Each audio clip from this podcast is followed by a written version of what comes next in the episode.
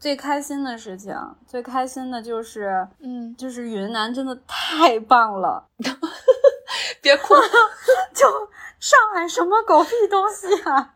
就在上海的时候，我想，哎呀，好怀念加州的那种天空啊，好怀念怎么怎么怎么样啊。到了云南之后，我会发现那都不是事儿，真的都太美了，天空那种广阔，然后山脉那种温柔，那个云卷云舒。然后还有那种植被，然后还有那种天气温度，怪不得大家都说，就以前我不理解为什么有的人说，哎，我已经退休之后去云南，我就想，呃，什么什么鬼？真的，你不去云南去哪儿呢？哦哟，所以我们这一期是被云南旅游局赞助了吗？没有，云南旅游局不需要赞助吧？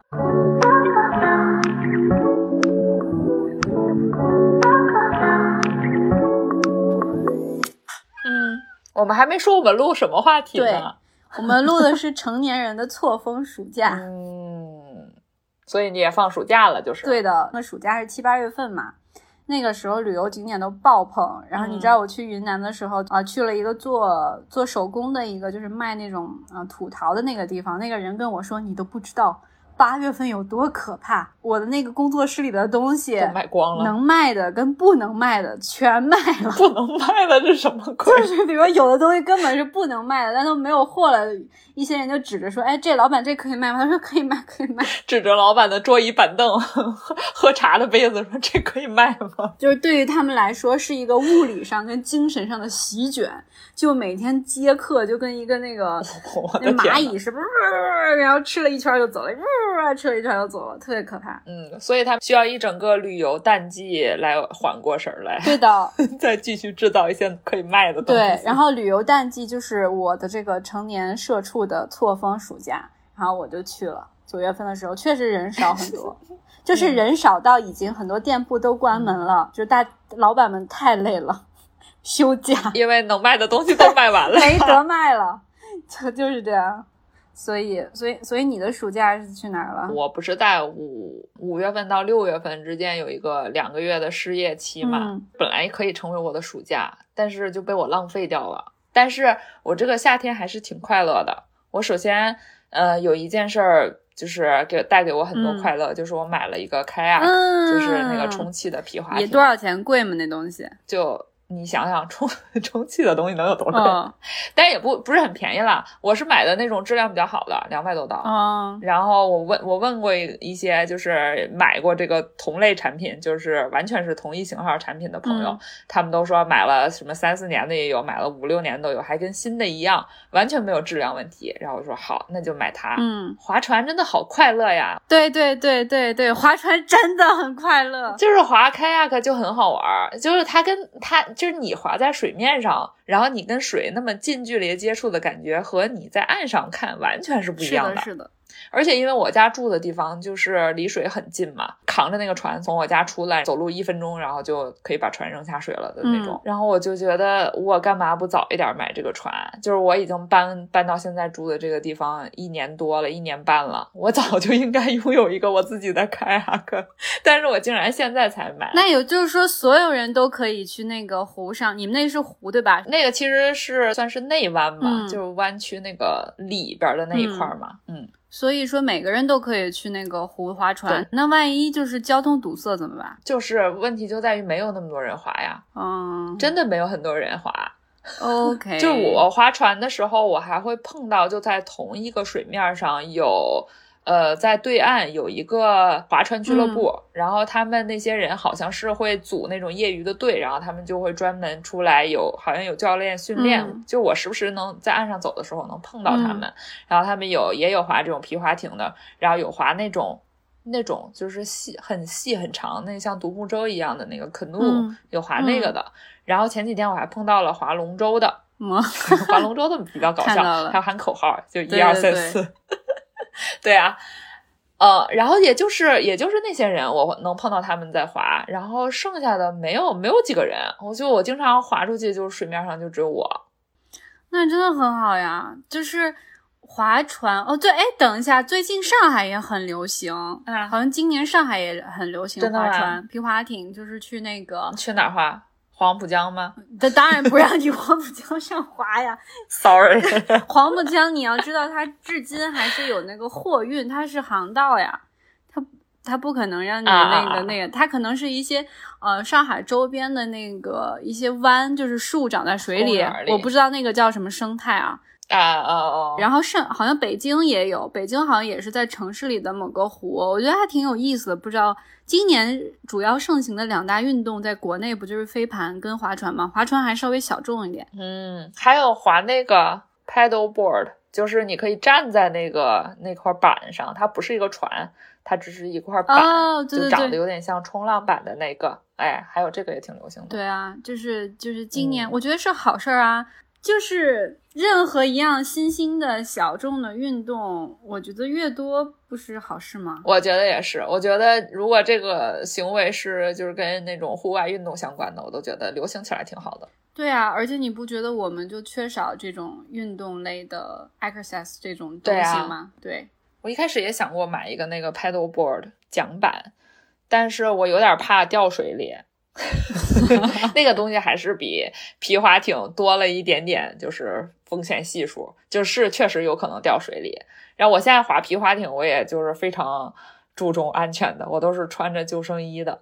我最近其实最近很少滑了，因为最近有一段时间特别热，嗯然后在这个之前，差不多在六月份还是七月份的时候，我有一天滑出去以后，然后在我家附近有一个地方，它是那种船屋停靠的地方，嗯就是它有一些船屋，但不是那种很 fancy 的，就不是很高级的那种，嗯，它是看起来有点破破烂烂的。嗯我不知道那个算什么，我甚至不知道，就是你说船屋这个东西，它算动产还是不动产，我也不知道，反正就有点奇怪。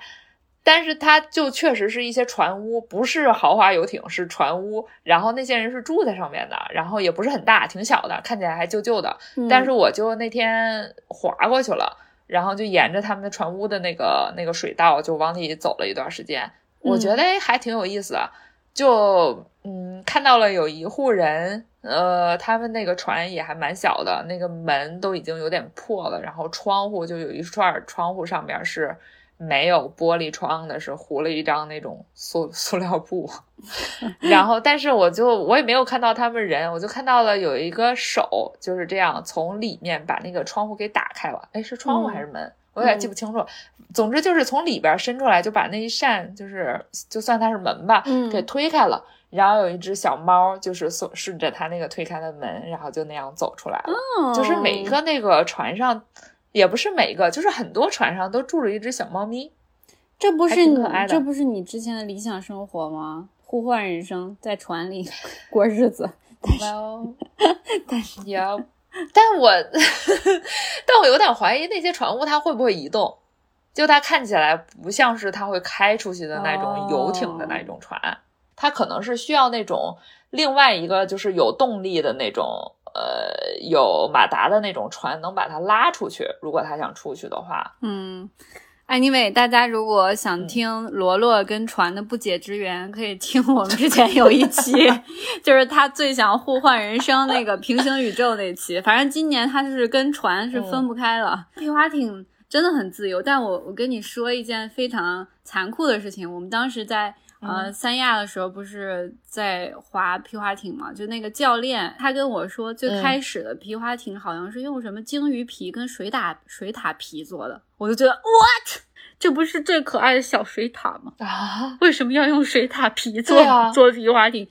要用多少个水獭的皮才能做成 皮划艇？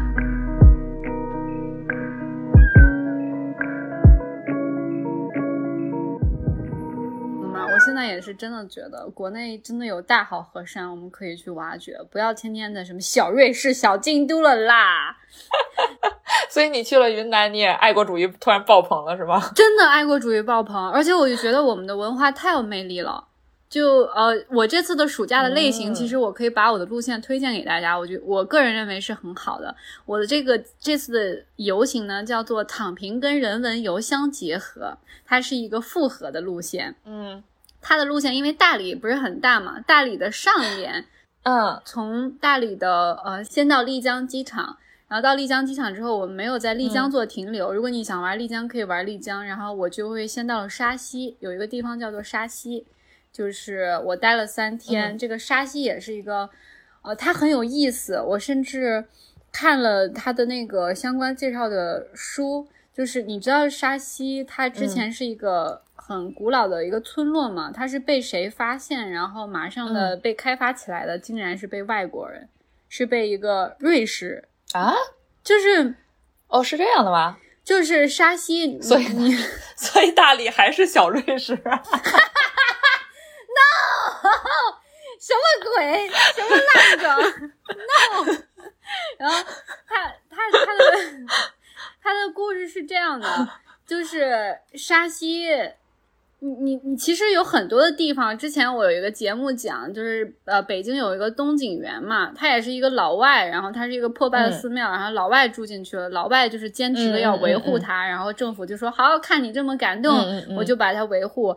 然后有一嗯。个、就是当时瑞士瑞士人他们就开始看到了这个沙溪这个地方，嗯。然后这个瑞士的牵头人就会发现这个风貌特别好，这群瑞士人就说、好，而且它也是茶马古道之前穿过的一个地方。你我刚刚就听你的，用用 Google 搜了一下，然后搜出来的第一第一条是一个《纽约时报》的一篇文章，叫《沙溪逗号一个被瑞士人唤醒的古镇记忆》。Yep，是这样的，就是嗯他们就牵头了嘛。然后如果没有他们，嗯还有当然还有剑川县，就是这个地方是在一个剑川县。如果不是他们跟剑川县一起成立这个保护小组，可能这个村落就会越来越破败。因为你也知道，有的房子它不被重建、嗯不被修缮，它就歪了呀，它就变成废危房了呀，你就没有办法住了。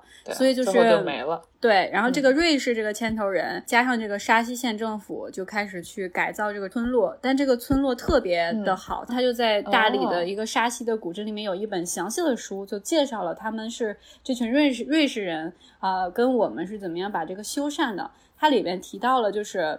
嗯它这个四东就是它有一个广场上有一个戏台，就是有两种就是修复古建的呃就是就是思路。第一个就是你完全就是把它用之前的材料把它完全的修缮跟它一模一样的之前。然后第二种思路呢，就是你不嗯要把它破败的地方给它补上，就用新的材料补补上。这样子大家就会知道你哦，这个东西嗯已经没了啊，这是后来的，所以这是两种嗯修复这种古建的思路。当然我不是专业的啊，它里面有个小故事，就是这个它这个戏台在修缮的时候，呃，有一个有一个人就修缮了一个花纹，但是马上。就是当地的他们那个修缮的人就说，这个花纹在那个年代是不存在的，就是你用这种修缮的艺术跟修缮的工艺是当年是不存在，你不可以这样。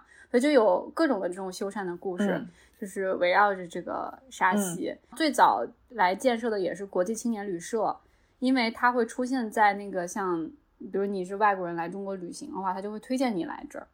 因为它更加接接嗯接地气，还有着过去的文化，它没有那么高度的商业化，所以它就是这样的一个镇子。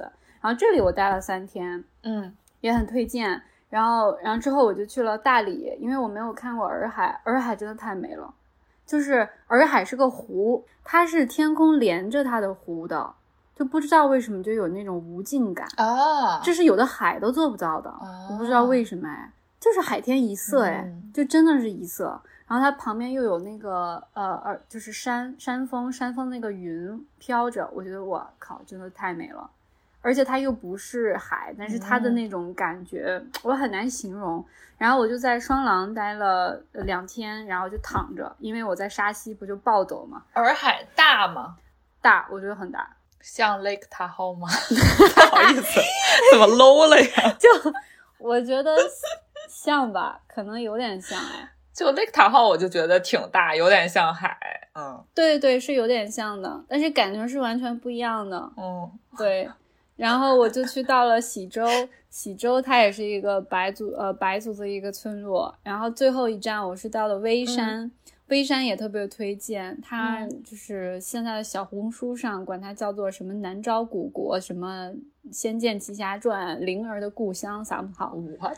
就是，但但但是你你看那个照片，我觉得它美是美在什么地方呢？我给你说一下，你听了这理由，你应该要爆笑。我找一张微山最美的啊，啊，看到了。你去过日本吗？我没去过。哇，别说了，我怎么哪儿都没去过。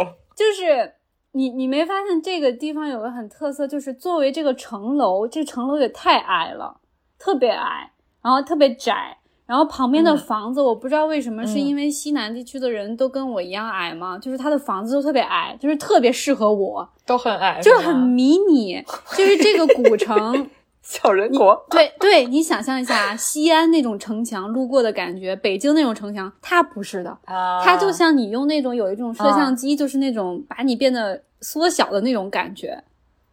所以它的街道也是细长的，它的旁边的房子也是矮的，然后它那个城楼也是很细很矮的，所以你就感觉走起来特别舒服，就像小人国一样，确实是小像小人国。哎，真的哎，我我我有一个问题，因为我也没有去过日本，嗯，我甚至没有去过西安，就是它 旁边的这个，它旁边的这些房子是民宅吗？对，就是它的民宅，然后它现在就会开商铺。那这个城楼跟民宅就是这样直接连在一起的，对的，对的，常见吗？这个我感觉是不常见的，但是因为它是一个很小，我也觉得它是一个很小的，就是古城。古城，你可以想象啊，过去的防御可能就是怎么说呢？我感觉它这也防御不了啥呀，它这么窄。它怎么防御啊？我也觉得呀，就万一这个城楼被人家突破，被敌军突破了，然后不是一下就打到你们家了吗？对呀，它的外边还有一个更大的，但是它这个中间可能有中间有点钟鼓楼的那种感觉吧？对，就是呃，就是这样，可能就是一个象征。对，所以你走进去的时候，有意思。对，要叫新拱楼，哎，真的是特别迷你，而而且它最有意思的是，微山它是活着的。活着的意思就是它里边的还有百分之六十，起码百分之六十到七十都是它的原住民，就他还住在里面。就是而且你看它的商铺，有的是给游客看的，但它有的就是那种啊小吃店，然后有的是小卖铺，什么理发店，就是当地人会去的。然后最有意思的就是，嗯，我觉得我就觉得这次去云南给我最大的感受就是，这是一个非常直面死亡的民族。为什么啊？他，你知道他们做做丧事就是白事的话，他是三年贴上那个帘儿，白帘儿之后是三年不能撕下去的，要三年哦。嗯，然后他写的词都特别的好，然后这个衍生的一个故事是，你记得我 story 不是有一张是跟一个野跟一个羊，然后背后是个爷爷嘛？啊，对啊。然后那个爷爷就是给当地我们聊了聊天，这个爷爷以前是高中老师。然后他后来现在就放羊，嗯，他就是负责了整个村子里写红喜事，然后白事写联儿的，而且他会帮每家每户定制化写联儿。比如说他呃喜事儿，对喜事儿的时候，如果你老婆是个会计，然后你是个建筑师，然后那你左右的联都是不一样。然后白事也是这样的，然后白事他们就会根据这个老人生前是怎么怎么样，然后他们这个联就是白联一贴上之后。就放在那儿，你就会觉得，嗯，就是那种思念，还有那种一个人离去之后，他确实是会用很长的时间，然后整个的家族就会去守护他。我觉得这个是在大城市里完全没有了。那你知道，就是如果像你刚刚说的有白事的话，他那个不是要放三年吗？嗯，那在这期间，如果这个家里有喜事呢，就是。这两个东西会有冲突、有矛盾吗？好像好像不行哎。你说三年之内不能有喜事吗？感觉好像是，因为我没有见过那种白帘上面贴红帘的，就是它是那个白帘是不能撕的啊。然后我就是看他们写的，就是经常特别有中间的那个中间的一个横批，叫做“奇经西去”啊，这样的啊，好浪漫哦。而且大理跟鲸鱼又有什么关系？他们竟然能。写出这样的，他应该没有。我那天问了一下那个当地人，他说这个奇经以前是什么有不同的意思，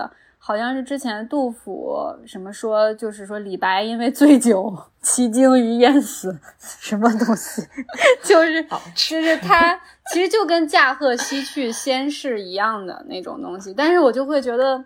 很浪漫，就是他们写的那个白莲上面的思念跟这种浪漫的地方特别特别的多，嗯，就是而且还会呃个性化的定制，每家每户都会都会这样。然后我感觉对于他们白族来说，很多地方，因为它是茶马古道，你知道茶马古道的原理吧？其实就相当于，嗯，他们就是一个商队，有一个东西叫做马帮，就是马帮，就是有点像现在的顺丰速运。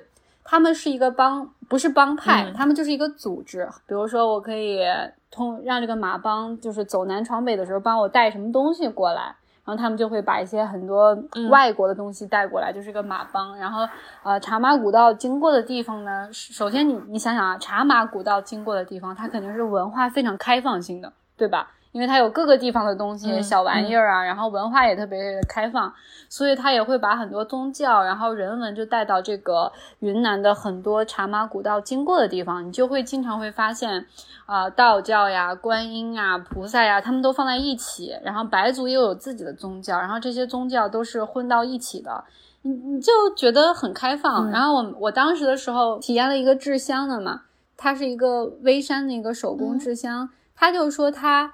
四代都是制香的，他是做那种线香，就是手工线香跟那种塔香、三角香。他说在最开始的时候，他的祖老祖宗。用的就是就是马帮茶马古道给他用的西伊朗的香材啊，就是他现在也就一直在做伊朗的香材啊，这样。对，他就跟我讲的道理，就是在很早的时候，云南的很多的开放的文化，他们用的东西为什么那么综合又古，然后又嗯外来，就是真的就是这样，我觉得还蛮神奇的，有意思，就是信息量很大吧。一一边是天气特别的好，然后阴天有阴天的美，阳呃阳光有阳光的美。另外就是这个人文确实让我挺诧异，我感觉一集都说不完。对，然后最后还有一个就是到处都是钓鱼佬，你你知道这个就是钓鱼佬是怎样？就是钓鱼的，就是在湖边钓鱼，在海边钓鱼。为什么？不知道。那边有很多鱼吗？我不知道，我觉得可能这就是一个。像你划皮划艇一样的概念吧，这就是人家的生活方式。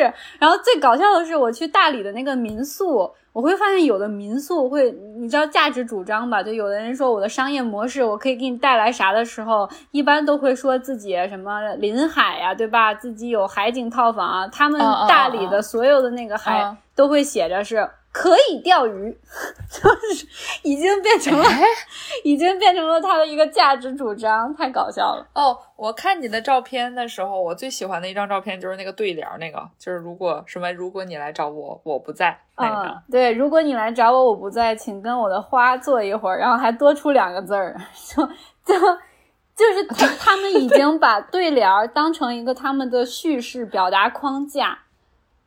我就觉得这是很有意思。我特别喜欢那张照片，可以作为本期封面。就是我不在三个字，还要因为多出来了嘛，所以还要在底下横着写成一排。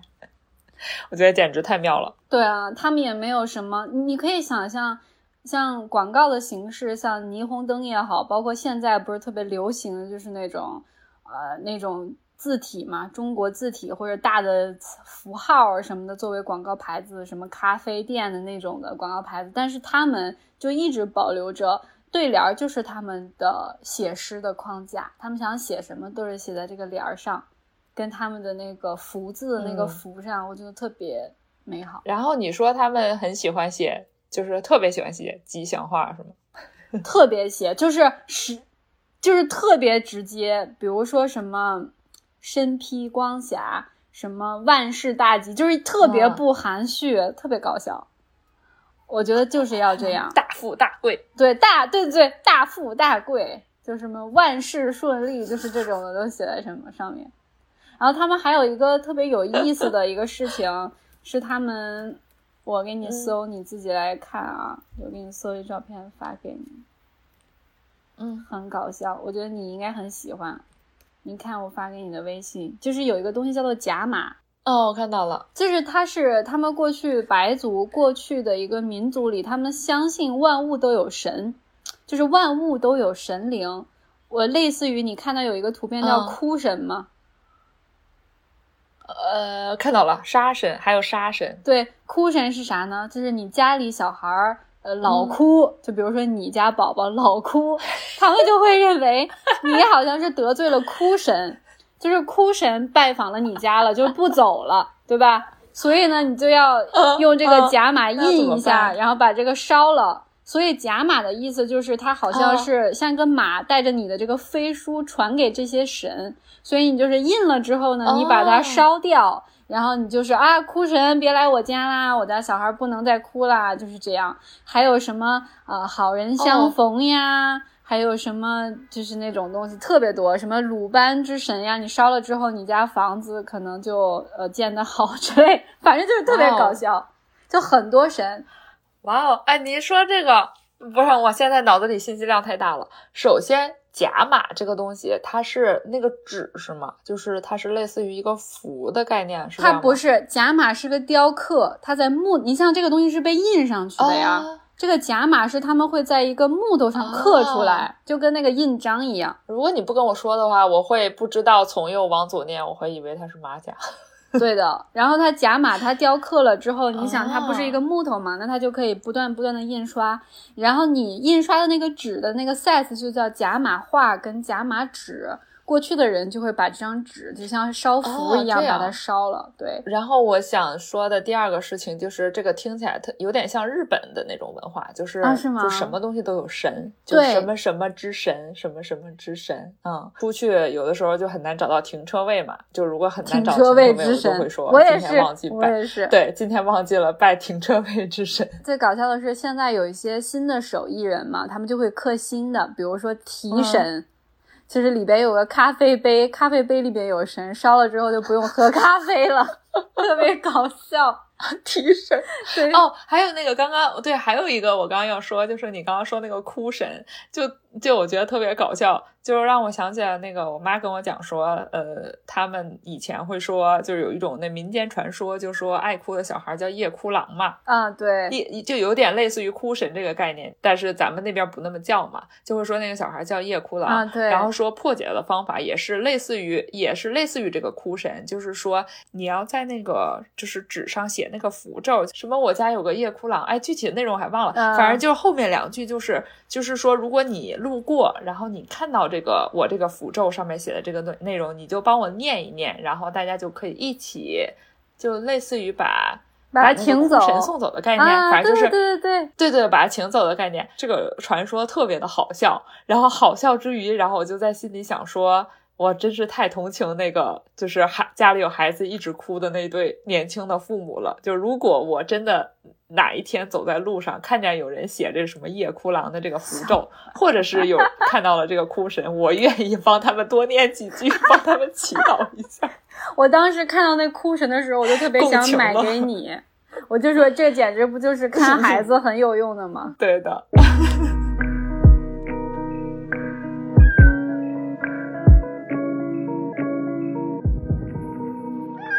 这次旅行给我最大的感受就是，我更喜欢人类了，是不是？嗯，很不一样，上价值的一个结论。你没有就更喜欢大自然吗？呃，我也喜欢大自然，但是我会发现人跟大自然待在一起好像更好，让彼成就彼此。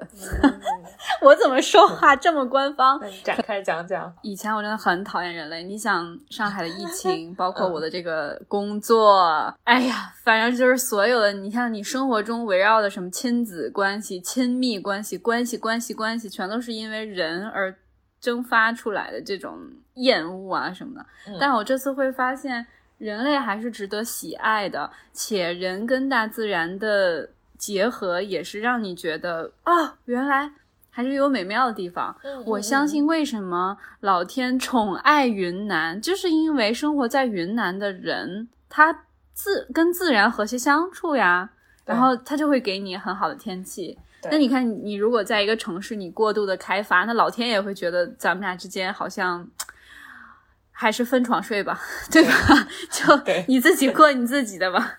呃，我刚刚提到了，呃，不管是我在呃，沙西知道了甲马，你看甲马也是，嗯，人类对上天、对神的崇拜、对鬼神的一种就是亲密关系，他就会用一种很全天然的方式，然后他在自己的呃门口上写对联儿啊，特别搞笑。他这个餐厅，他的那个横批，他甚至都没有对联儿，他只有一个横批，写的是。酒香客多，美好，特别的直接，就是把自己对自己生意的这种大声说出来。还有一个我看到的是吃饭做梦啊，对，吃饭做梦。你看他这个对联，甚至他都不是一个对联，他写的是吉他、手鼓、呃，口琴、小提琴、笛子，什么呀？下联是青菜、白菜、豆腐、胡萝卜、土豆。然后横批是 吃饭做梦，但是还挺浪漫的哎。对，因为他的男主人就是打手碟，就是做乐器。哦。他每天晚上的时候就会招呼朋友到这儿，就是他们就会有篝火，然后一起乐器。他叫山峰院子，很推荐他。他是在一个呃村子里面，然后甚至大众点评都没有。然后我就问他，我说。如果不是小红书，我知道你这里可以体验那个扎染的工作坊，我都不知道你这里还营业。他说我都已经搬到山里来了，我还要用大众点评、Open Table 这种东西来限定我的人生，何必呢？就我已经搬到山上来了，呃，但你还是会被小红书人发现。对，小红书简直就是这个人间跟天堂跟地狱的这个结界口，就是你可以知道万物的存在。对。他就说：“我也没有民宿。”我说：“哎，但是我看见你有一些房间啊。”他说：“那你说我的这个本来我就住在山上，我这个条件就很艰苦。那我要是开民宿的人，他再给我一个差评，我何必呢？我都已经搬到 村子里来了。就是他，他特别的搞笑，话里话外都是不想营业。对，不想营业。然后他就会接一些订单，嗯，然后你可以，你可以把你的衣服寄过来，我帮你扎染，对吧？”然后他也会有一个，因为中午嘛，村子旁边的年轻人可能就是来旅居的，也大家也不想做饭，所以他提供了一个做饭的这个环节，就是大锅饭，中午你交五十块钱，就是大家就一起吃吃喝喝。就是你怎么说呢？你如果给他上价值的话，他就是乌托邦啊，对不对？是。然后你想住我的房间，那你就来住，但是你把我的房间你走了的时候收拾好。对，我也没有大众点评，我也没有任何的东西，对。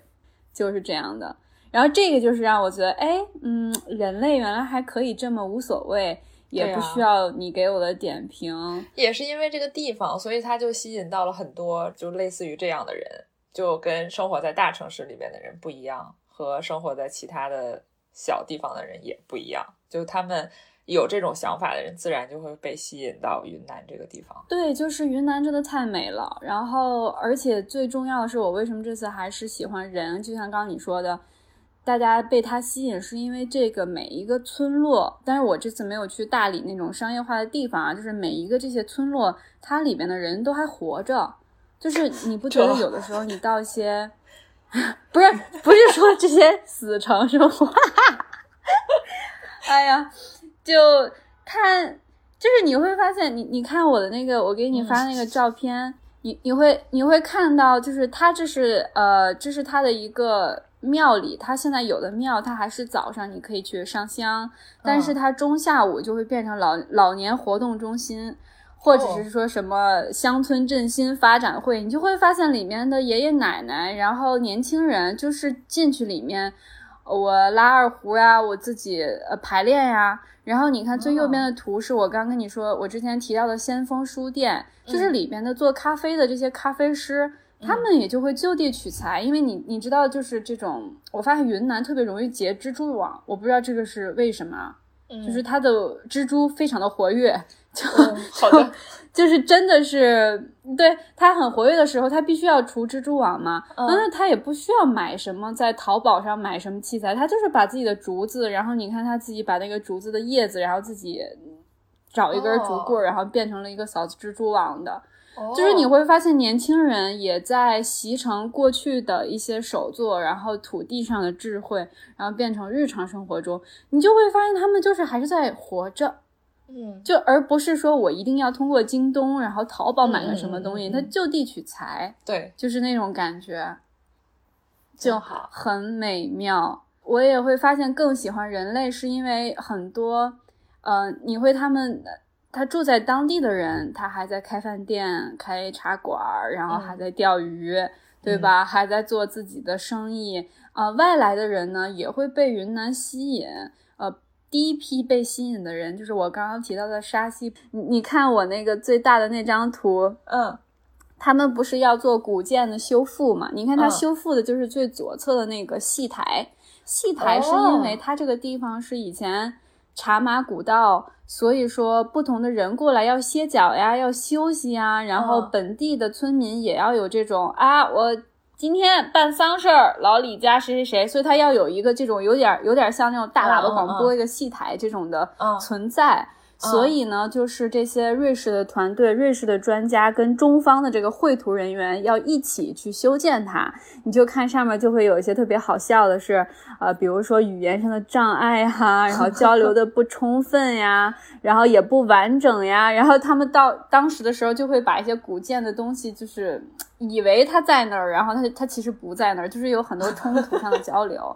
大家可以大家可以看一下这本书啊，如果你们去了沙溪的话，可以去先锋书店去找一下他们修复沙溪的整套，你就会看到呃瑞士跟咱们中方的人员他们是怎么样合作的，对，就还挺有意思的。哎，我看你那个照片上，就是有戏台的那个照片，他那个戏台是比人高的，是吧？对，的，它人高，你看它有个二层楼嘛，人可以站在上面就表演节目啊。那人可以从底下走过去吗？可以可以，它就是在第一层走上去嘛，它是个台子嘛。哦，嗯好奇妙！我觉得它就是它是像一个二层，但它又不是很高，它又不是一个层高很高的二层，就感觉人要是在底下穿过去，好像还要钻。对，这就是我跟你说的，云南真太适合我了，像日本一样，什么建筑都特矮，就我就觉得 太奇妙了！为我量身定做的。就你没发现它什么都很矮吗？你看有了人的参照物之后，啊你就理解了我所说的吧？它的建筑是非常矮的。是的，是的，我觉得挺好的呀，矮一点儿非常的自在。我不觉得房子一定要建得越高越好。是是是是，然后第一点我说的是，因为他的人还活着，然后也不是人还活着，就是它里边的村民啊、呃他还是包括他外来的年轻人，他都尊重这个自然，就地取材，你就会觉得一切都如此的和谐，嗯，就真的非常的和谐。嗯然后第二个就是外来的人也没有打破它，包括你在修复它的古建，尊重它的文化。就是我嗯当时因为沙溪那几天经常下雨嘛，嗯下下雨的时候，我就钻进了一个茶馆儿，然后我就随手拿了一本书，这嗯本书很有意思，它叫做《六》，它是讲一个日本人旅居到大理的故事。它哦其中有一段话我很喜欢，就是当然我就不会赘述这个日本人是怎么样，就是跟嗯大理和谐相处，然后他自己就专门的劳作，自己种水稻，然后甚至在这里养育了自己的两三个孩子。哇哦，然后就是这样的。然后，但是他他就是崇尚农耕文明的。他之前在日本的时候，你也知道，日本有一有一阶段的年轻人是非常迷茫的嘛。对他们嗯崇尚各个的东西，喜欢音乐节，喜欢外来的文化，然后就开始抑郁，然后开始自杀这样的。然后嗯当时他是被一个好朋友，他的一个朋友，反正好像是呃自杀了吧。然后他就开始，他你想他是个文青，他他就是他就开始相信一些看不清的东西，他就会觉得，嗯嗯，是有一股力量的，他的心变得比较沉静，然后他就会觉得他要更到更幽微的地方，他就觉得自然的农作种地，就觉得是自然的意愿。所以这个书里会讲他为什么从变成一个啊、呃就是像嗯娜娜那样的穿耳钉的那样的 文青回去种地的故事。对，哦，然后但但是其中我对，然后他就回到大理，然后他就也不知道回到大理，他就是也是手艺人嘛，然后唱歌啊，就是就是当一个艺人啊，兼编的给自己一些微薄的收入，然后他就彻底的定居，然后他就开始呃酿酒呀，然后他就做味增呀，做豆腐乳。它里边书里提到一段话，让我就觉得就是完全解释了为什么云南的自然人可以和谐相处。呃，他说就是他很喜欢酿酒、味增跟豆腐乳，甚至甚至是云南不是菌子比较火嘛，什么剑手青之类的，就是这种，他会觉得就是对这些看不见的。呃，就是菌群在一段时间相互影响的时候，然后彼此发酵，呃，然后有特有的味道。他觉得这点特别像人跟人在彼此的气息里交往。比如说，我们带着各自的细菌生活，对吧？其实我们每个人都是一个巨大的细菌综合体。然后我们在某种契机下开始发酵，开始相处，然后说了什么，没说什么，然后你带来的，我带来的，然后咱们俩彼此交织出来的东西。然后这就是人跟人的打交道，而且你还要祈祷神灵的帮助，因为就就像韩国做泡菜，我们自己做豆腐乳，你因为你不知道这锅是是不是坏了，对。就是我妈跟我讲过，他们小的时候做就是腌酸菜嘛，然后大家就会互相有传说，比如说哪个邻居家的阿姨，就是她就会特别会腌酸菜，她腌的酸菜从来都不会烂掉，也不会臭掉。但是另一个邻居家的阿姨就会用一样的方法，在一样的时候，就几乎就是仿制她做一模一样的事儿，但是她腌的酸菜从来都不成功。对啊，这就是这就是为什么人跟人的相处，我们有时候会祈求。呃，神灵说啊，月老呀，把咱俩的红线绑在一起，因为你真的不知道事物跟事物交织之后发生什么样的结果。对，所以他就会觉得这个发酵以及农耕以及做这些培育的过程，让他会觉得他付出了自己的力量，且他还相信了这个神灵的帮助，他会觉得这个过程会更美妙。嗯，所以，所以我就会觉得这就是特彻头彻尾为什么云南这么美妙，因为人。呃，付出了自己的努力，然后跟大自然相互交互，他又尊重自然，然后他又祈祈求一些，比如我之前说的甲马呀，像瓦猫呀，而且彼此尊重彼此。当然，本台呃，我们俩都是非宗教人士，但是我们也会觉得这是一种力量吧，能量气息的交往，真的好神奇。是的，你看上海啊，上海它也是很包容的，嗯，然后因为它是个港港口城市嘛，但它的包容。缺少了一点自然的味道，也缺少了一点一些未知未知的一些崇拜。它是它它纯粹是人带来的美好。比如你看，你走到租界那块儿，你会觉得哇，这个设计师，这个建筑，哇，这个人能做出这样的咖啡，你也很美。但是云南是一种复合性的美，就自然仍存在，神灵仍存在，然后人也存在，这就妙呀！对对对对对，是的。云南旅游局赶紧的把此期节目，而且而且我会发现，嗯，可能咱们这个整个的政治的社会的大背景不让你宣传一些东西，它还是宣传人的力量。可是我觉得云南完全没有避讳它的一些手，就是它的一些呃，我们不能说宗教。我觉得云南，而且它厉害再厉害一点，它没有一个统一宗教。嗯嗯嗯嗯，它有自己。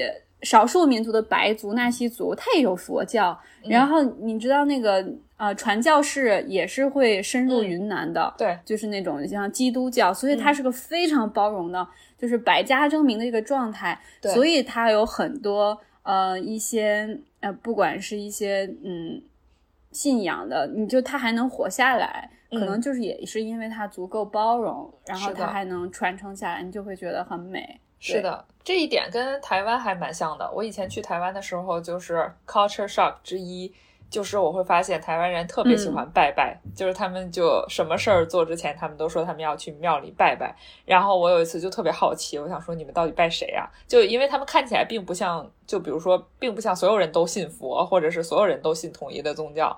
然后我有一次就跟着当地的人就去了他们。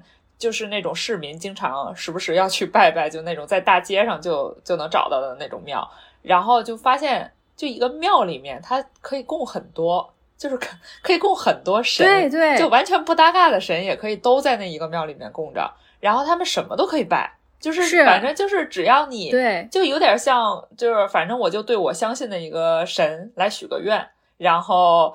嗯，就是运气这一部分，我就愿意让交让把它交给我心里的那个神，但是我并不是一个多么严肃的宗教信仰。对的，对的，就是你相信，也不能说神灵，就相相信另外的一股力量嘛。对对对。而这股力量很可能就是你自己。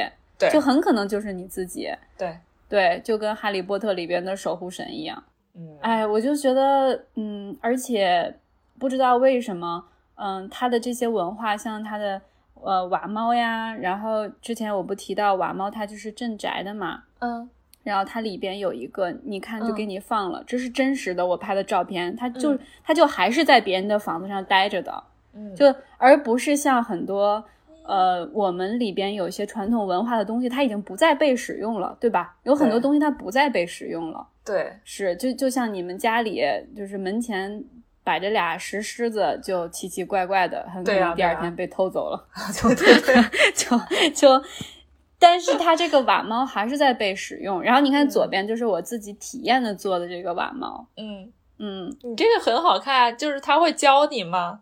他会教你造型什么的吗？他会教，而且特别特别难，你知道吗？它看出来了有那种大的瓦猫，他也卖，他也卖三百块钱，然后哦小的瓦猫他也卖三百块钱。我说为啥？他说同样都是手工，其实小的应该收费更多，因为小的它的工就是手工的难度更高。也对，它材料又也材料的价值其实差不了那么多。对，你看它小的，它是怎么帮你解析啊？它是用那个土陶嘛，它嗯永远都是从一个球儿开始的。你看它的它的那个耳朵呀，它的眼睛啊，它的手啊，啊其实都是一个球儿嘛。然后你嗯去捏它，就特别特别难，但是特别的爽。做完了之后，就是沉浸式的去，对，很可爱。嗯，然后它里边说嘛，为什么它的屁股跟它的嘴巴是通着的？嗯因为它的身子是空心的，你放在屋脊上的时候，你风吹过，它就会有呜呜的声音嘛，哦，所以它就会觉得这个风，所所以说这个风鸣声就能吓退百鬼，然后这个空心的身子还能够招财进宝，你就不觉得这也太牛了吧？对呀、对我描述一下，它的身子就是一个管儿的形状，对吧？就是像一个很粗很短的一个管儿，然后它嗯。还弯了一下，就是它的那个屁股是朝上，对那个口是朝上的，然后那个嘴是朝前面的，这样九十度的一个弯管儿的形状。对。嗯对对，太可爱了。，对，就是这样的。然后最后一个，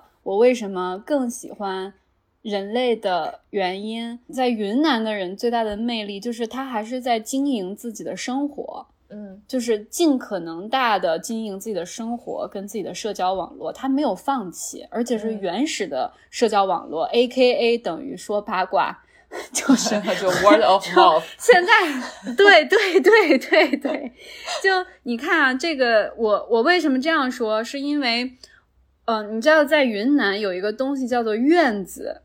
嗯。那天我跟我的同伴就是走在路上，就特别想知道去哪儿吃，但我们又是外地人，然后我们俩又不相信小红书跟大众点评，所以我们俩就想碰碰运气。嗯。然后我们在走的时候，就是就是你就一看就是这俩外地人在找路，对吧？嗯就是嗯面露这种气场。啊啊啊！然后旁边有一个叔叔，有一个中年叔叔提着一罐白酒。你记得咱们小时候北方就 是那种白酒都是拿一个打的白酒吗？嗯对对对对对，就是那种一个塑料的。嗯，然后他就说：“哎，你们俩找什么呢？”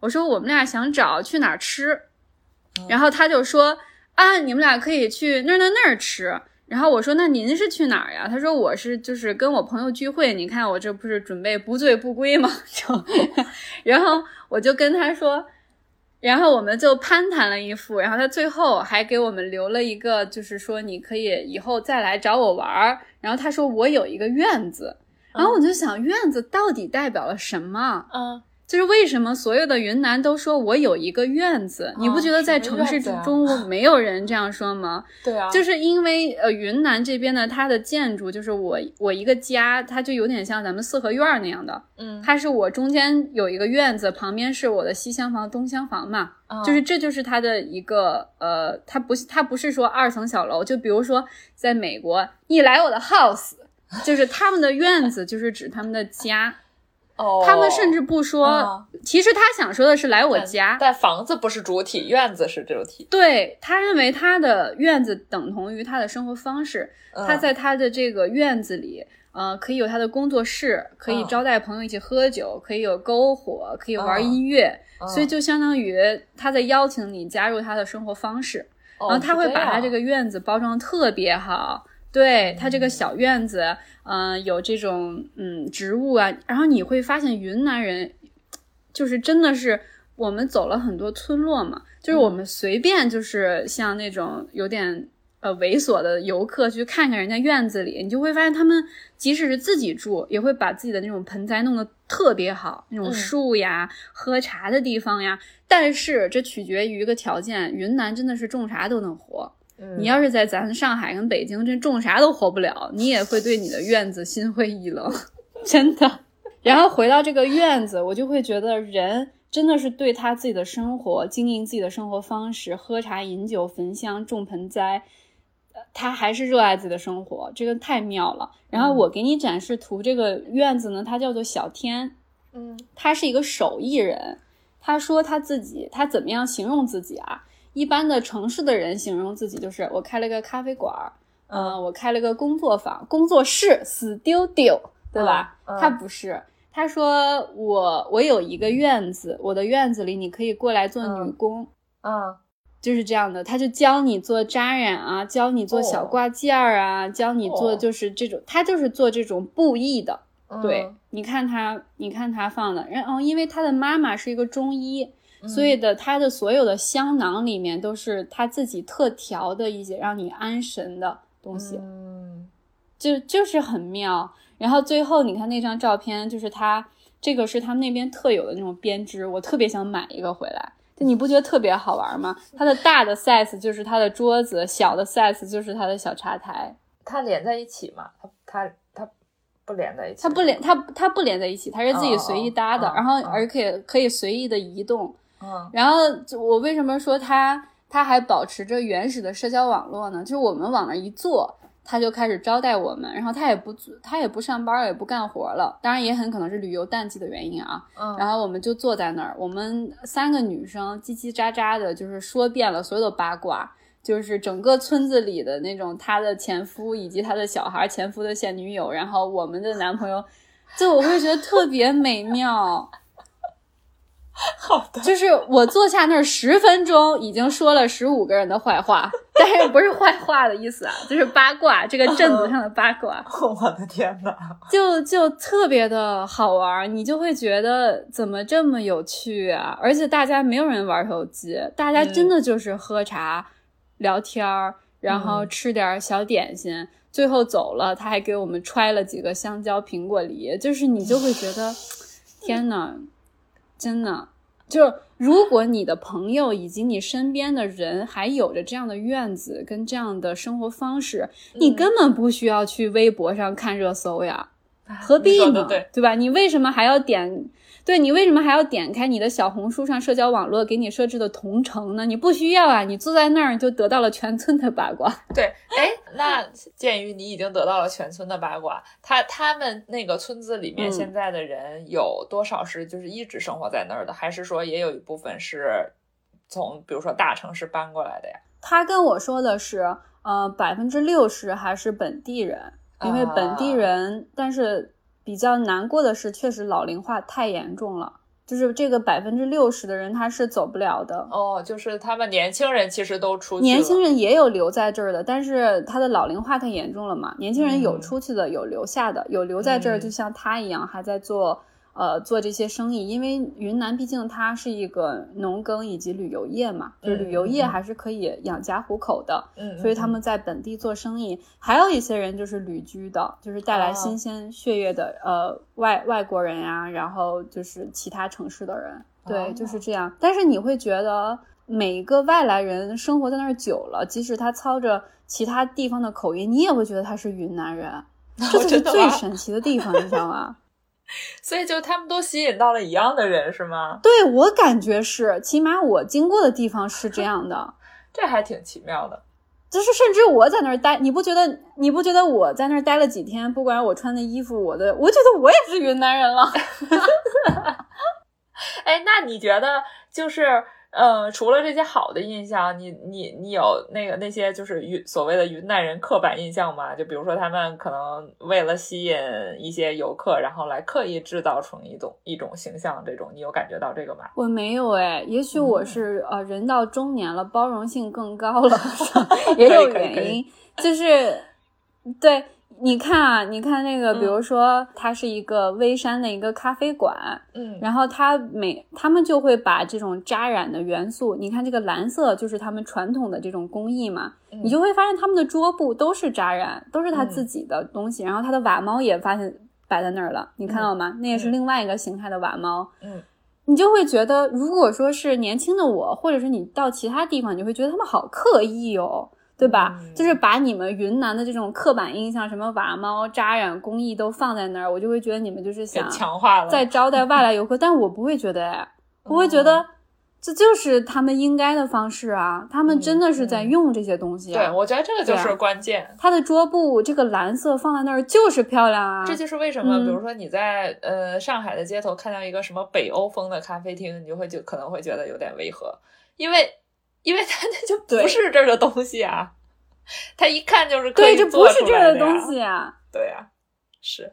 而且就是他们为什么还是喜欢人类？结果这期录成了喜欢人类大主题，什么体全人类？谢谢云南了啊！对，就是他们在做适当的改造的时候都刚刚好。就比如说他们这个贴对联儿，他们对这种文符号的崇拜、符号的改造都刚刚好。那也太厉害了吧！你看我的那个福字，它就会把这个福字呃加入了加入了两个神兽跟动物，然后它的咖啡馆贴的对联儿就是那个都不叫对联了，就写了一个脚踏山河哦哦哦，脚踏山河盼再接再厉，就是就是很很融洽。就是很和谐，人家毫不费力就会做出那种你一个城市里面格子间里的设计师，然后在那吭哧吭哧做半天也做不好的东西。还有一种可能就是这个这个它的这个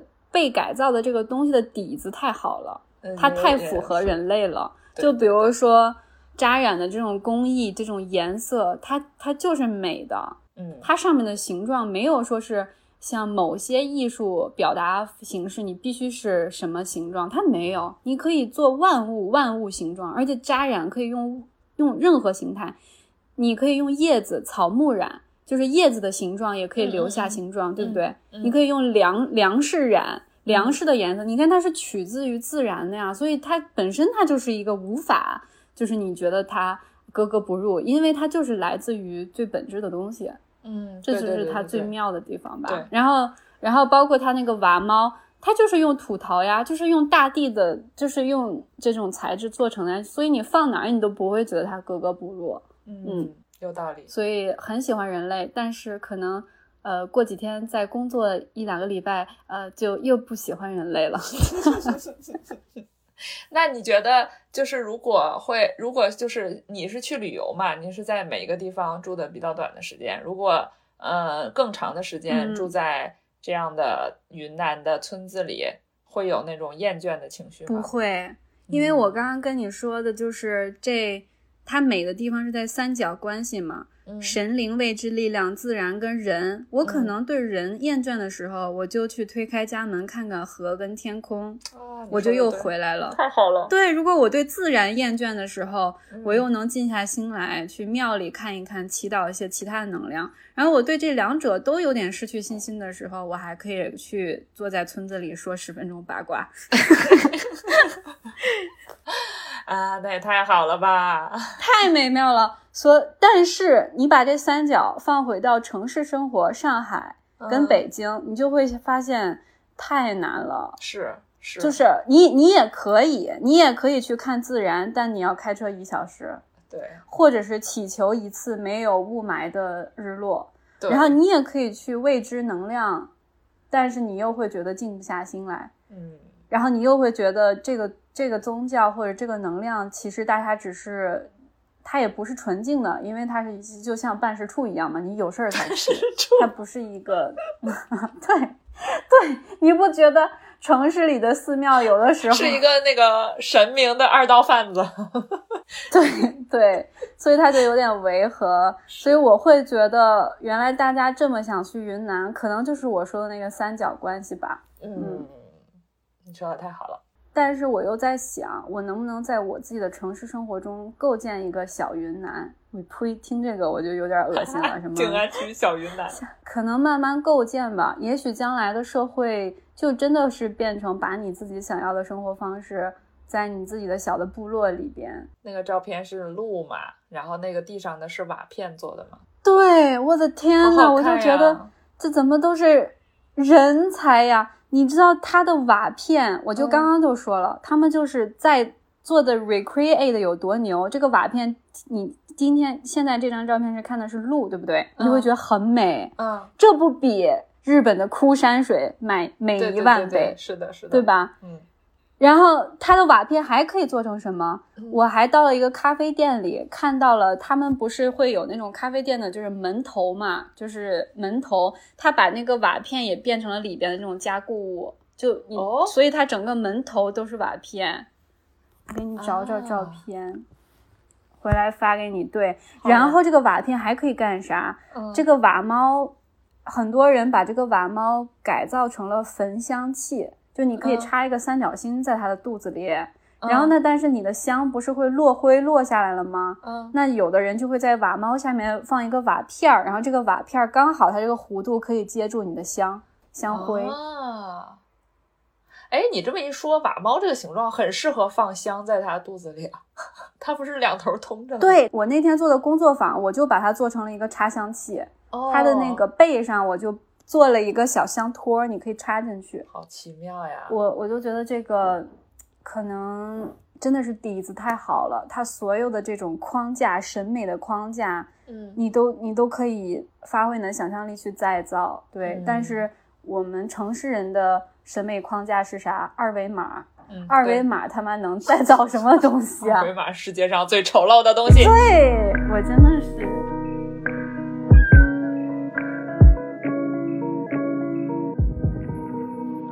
我会发现云南的一些很小的村落，它的民宿的生意，呃，做的确实很好，嗯，但是已经达到了一种令人有一点点不太舒适的浓度。就比如说那个沙溪，它是个古村古村落吧，嗯，它百分之你看到的百分之六十的房子都是民宿，所以它是不能被参观的。它还是就是不是新盖的民宿是是吗？还是说它也有新盖的？它不是新盖的民宿。哦，它就是老房子，也很美。嗯，可是这样的话，我就没有办法推门进去了。它就是个民宿，你懂吗？我不能推门进人家家吧，进什么的？啊，不能去人家的院子。对啊，不能去人家院子，不能听人家的八卦。也就是百分之这个地方百分之六十的地图，你是没有办法去有效解锁的，就是让我觉得有点可惜。所以我在想，在一个这种旅游业的村镇的规划的时候，你是不是应该适当的？就是不要说把你的整个村子美漂亮的主体都变成不能解锁的，这个我就不是很专业了。但是你去了一个地方是全是民全是住的地方，对吧？对对对对对，你刚刚在讲的时候，我一直在想我去的这个地方，它跟你说的云南有特别多相似的地方，但是同时又有完全不一样的。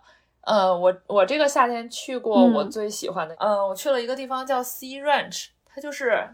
怎么？如果说中文的话，它就是海边牧场，就是这样一个地方。这个地方我觉得可以算是我去过的最美的地方之一吧。它真的很很美，很美，我特别喜欢。然后这个地方有多奇妙呢？呃，Sea Ranch 它的地理位置是在呃加州，就沿着海岸线一直往北走，就从湾区再往北开，哎，开多久来着？开三个小时吧，可能要。因为它那个就是你看起来它好像没有那么远，可是它在那个 Sonoma County 嘛，就是产酒，就是什么 Napa 呀，什么 Sonoma 那个 Sonoma County，然后是沿着海边的那个位置。但是就是你开差不多一个半小时之后，然后那边就全部都是山路了，山路就弯弯绕绕，然后又比较险，所以就没办法开很快。呃，我会觉得就已经开到了 in middle of nowhere 的一个地方。呃，它是靠海的一个神奇的地方。嗯，我最早对它产生兴趣是因为它的建筑，它的建筑设计。它出名的地方也是因为它的建筑设计。决定去这个地方的时候，我就在网上看了很多关于它的那个资料。但好像不是很多，就是尤其是你在中文搜索的话，就是你发现就是讲这个地方的不是非常多。呃，但是我又看了几篇文章，就介绍它当时是怎么回事呢？这个地方以前是没有原始的居民的，或者说有，嗯，没有什么地方是没有原始居民，或者说有，但是它原始的居民特别少，因为它是在海边的山上。然后又离城市都特别的远，它最早最早的那些居民就是一些那种在海边靠捡贝类，就是和捡那个呃 kelp 叫什么海带和捡海带为生的那些，就是类似又不是渔民，就是他就是一些呃在海边生活的那些那些人，但是很少很少的一部分人。然后为什么这个地方会变成一个小镇？是因为在战后，嗯，差不多是五五零六零年代之后。呃，美国不是经济开始复兴嘛？呃，就形成了一种一种现象，一种风潮，就是大家都住那种城市郊区的千篇一律的那种房子。你知道，你去有的地方就能看到那种 suburb 的那种那种白人白人中产的生活，就是有点像《绝望主妇》里面的那一种。然后就是千篇一律，都是长得差不多，呃，大小也差不多的一排房子在路上，然后被然后后面都是他的院子。然后这种房子，呃，就大量的被建造起来，为了改善人们的居住环境嘛。然后就很多人搬到这样的房子里住。但是有一批人，他们会认为这样的房子就没有意思。就是你住当然是很好的一个住的地方，可是它跟它跟文化有什么关系呢？它跟自然又有什么关系呢？它就就是一个作为工具的存在嘛。然后就有这样一个建筑商，他是一个非常有良心的甲方。他呃找到了海那个 Sea Ranch 这一片地方，就是山上的这一片地。然后呢，他召集了一群在加州当时还比较有名望的那个建筑设计师，设计师，嗯，这一群人，他说我们要来建造一个不一样的呃居住环境。然后他们的理念就，嗯，呃，这是跟你跟你描述的云南相似的地方。他们的理念就是我们要用。呃，local 的东西来建造，所以它所有的房子都是木头的，而且它的木头全部取自于那边的山上。呃，他说我们要思考的是人类跟自然一个和谐的关系，就是人类的房子不能是对这个自然环境的一个打扰，就是人可以住的又舒服，然后又跟自然和谐，这个是他们的目标。他们这一这一伙人就是做了这样的一个项目。这个项目当时我我我有点忘记，我当时查了一下，他当时好像盖了几百所这样的房子，然后后面就是这这不是也有几十年过去了嘛？随着扩张，现在 Sea Ranch 这个地方好像有大概两千多个，就还挺多的，比我想象的多很多。我以为我以为这里就也就几百个房子。因为我开车过去的时候，他的房子不是很集中，它就是零零星星的。嗯，在这个开发商和建筑商最早的那个蓝图构想里面，他们就想到了，想说尽量利用地形，然后他们就把那个房子沿着 tree line 建，就是说沿着森林的那个边缘而建。这样的话，呃，一个是可以减少房子对牧草区的侵占，而且他们的房子叫 condo，嗯，就是一种比较垂直化，而且单位面积占地更小的一种房型。这样的话就可以保留更多的自然空间，同时还有他们房子盖的嗯没有太密的原因，就是他们不想对海景造成阻挡。嗯，也就是说你在 Sea Ranch 任何一个房子里面住，你都可以没有阻碍的看到海景。嗯呃，我们当时住那个房子，它不靠海，它是在山头上，但是是有就是一面是冲着海，就是在房子里也是可以看直接看到海的。他还考虑了他们当时打造这个社区有一点就是。呃，它没有路灯，所以它晚上特别特别的黑。这也就是为什么晚上我我们可以在那儿看星星，就是可以清楚的看见银河，因为他说不要光污染，就是我不要在这个社区里面安路灯。然后他晚上就只有房子里发出的微弱的灯光，而且房子跟房子离很远，所以不会形成那种很强烈的光。我租的那一间，它就是在它的那个阳台上有一个那个 jacuzzi 嘛，嗯，所以我们那天晚上就躺在那个浴缸里看了很久的星星，哎呀，太美了，嗯，真的太美了。刚刚你说过这个地方它是。就是全是民宿，就它真的全是游客，因为这个地方从一开始建造出来，它就不是为当地居民，因为当地它就没有那么多居民呀。它建造出来的目的就是说我这是一个度假屋，就是我希望那些住在城市的人，他们有一个地方，就是如果他想亲近自然的话，他可以来这里，比如说过一个夏天，或者是比较短过一个长周末，所以它打造的是一种度假屋。然后它的房子，嗯，就风格都是很统一的，就全部都是木质的，然后结构也类似，每一个房子不太一样，但是结构类似，甚至有自己的那个那个 visual identity。我看到了，像白羊座那个形状，就是像一个又像羊，它又是海草，它那个意思就是它又是羊又是海草，因为这两样东西都是当地有的嘛。羊这个事儿也比较奇妙，我一开始不明白为什么那里有那么多羊。就是，我就想说，这里是以养羊为产业吗？还是说，因为它如果以养羊为产业的话，这地方就是离别的地方就是作为一个产业链上的一环，它未免也太远了吧？但后来我发现。其实他们养羊，他那里有很多很多的羊，他那些羊是在你这个整个 Sea Ranch 这片地方，是它有它专门的道，它可以就是自由穿梭，它可以一会儿在这儿，然后它可以一会儿又走到山的另一边去，就是人可能都走不过去会被拦起来的地方，但是羊可以过去，它给羊圈出很大一片可以自由活动的地方。哎，我我听我听到这儿，我怎么觉得这？嗯，又是房屋有统一的风格，然后又是就地取材，然后又有羊，这不就是云南吗？对呀，对呀，对呀，我也觉得是。我天，他他这就是没有当地居民，就没有。但是它有人文的东西吗？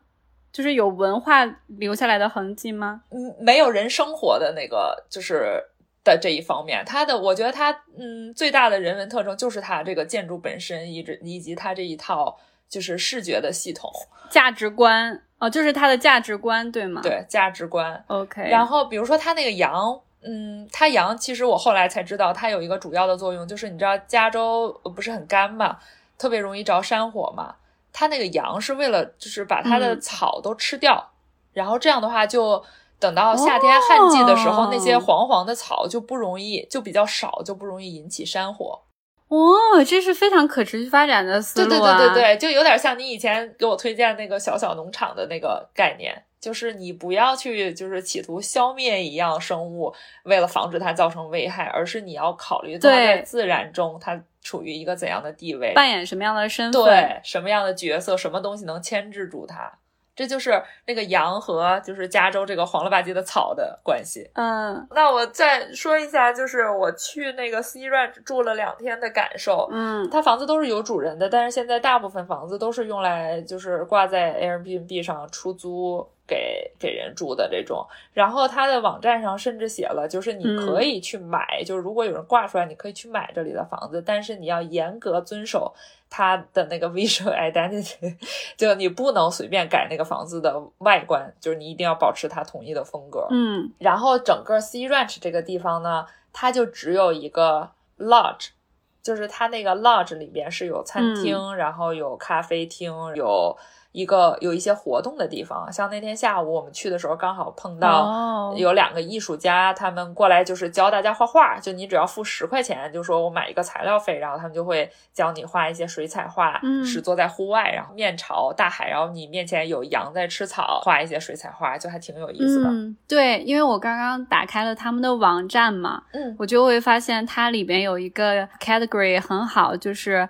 嗯，你可以什么？等一下，这个就是你的 plan 里面，你可以有什么样的 experience？你吃喝玩乐，然后它里边有一个类别，就是除了传统的什么亲子，它还有一个叫做 life opens up。我觉得这个很好哎，我来看一眼。对，它的意思大概就是说，呃，因为我们在 Sonoma 附近嘛，但是 Sonoma 这个 county 其实是离离土地是最近的，它有葡萄酒，然后它有 farm to table，然后然后还有什么太平洋河口和红杉林热气球，所以说你想接受更广阔的人生，我们可以带你去走走走。我觉得感觉它包装的很好。对这个地方，你去了以后没办法像你去云南那样，你可以跟当地居民聊天，你可以去那些人开的嗯餐厅。它没有，它什么都没有，它只有这一个 lodge，是它类似于就是打引号的官方运营的一个地方，你可以过去参加它的活动，但它就是唯一一个嗯地方。它还有一间小邮局，但我去的时候没开门。嗯，如果想找餐厅的话，它里面是有餐厅的，可是它餐厅就是很早就已经全部都订出去了，因为你想就那一间，然后又那么美，面朝大海，室内设计也特别的好看嘛。嗯，我们就想说，那好吧，那我们就在这个 Sea Ranch 之外。找一个地方来吃饭。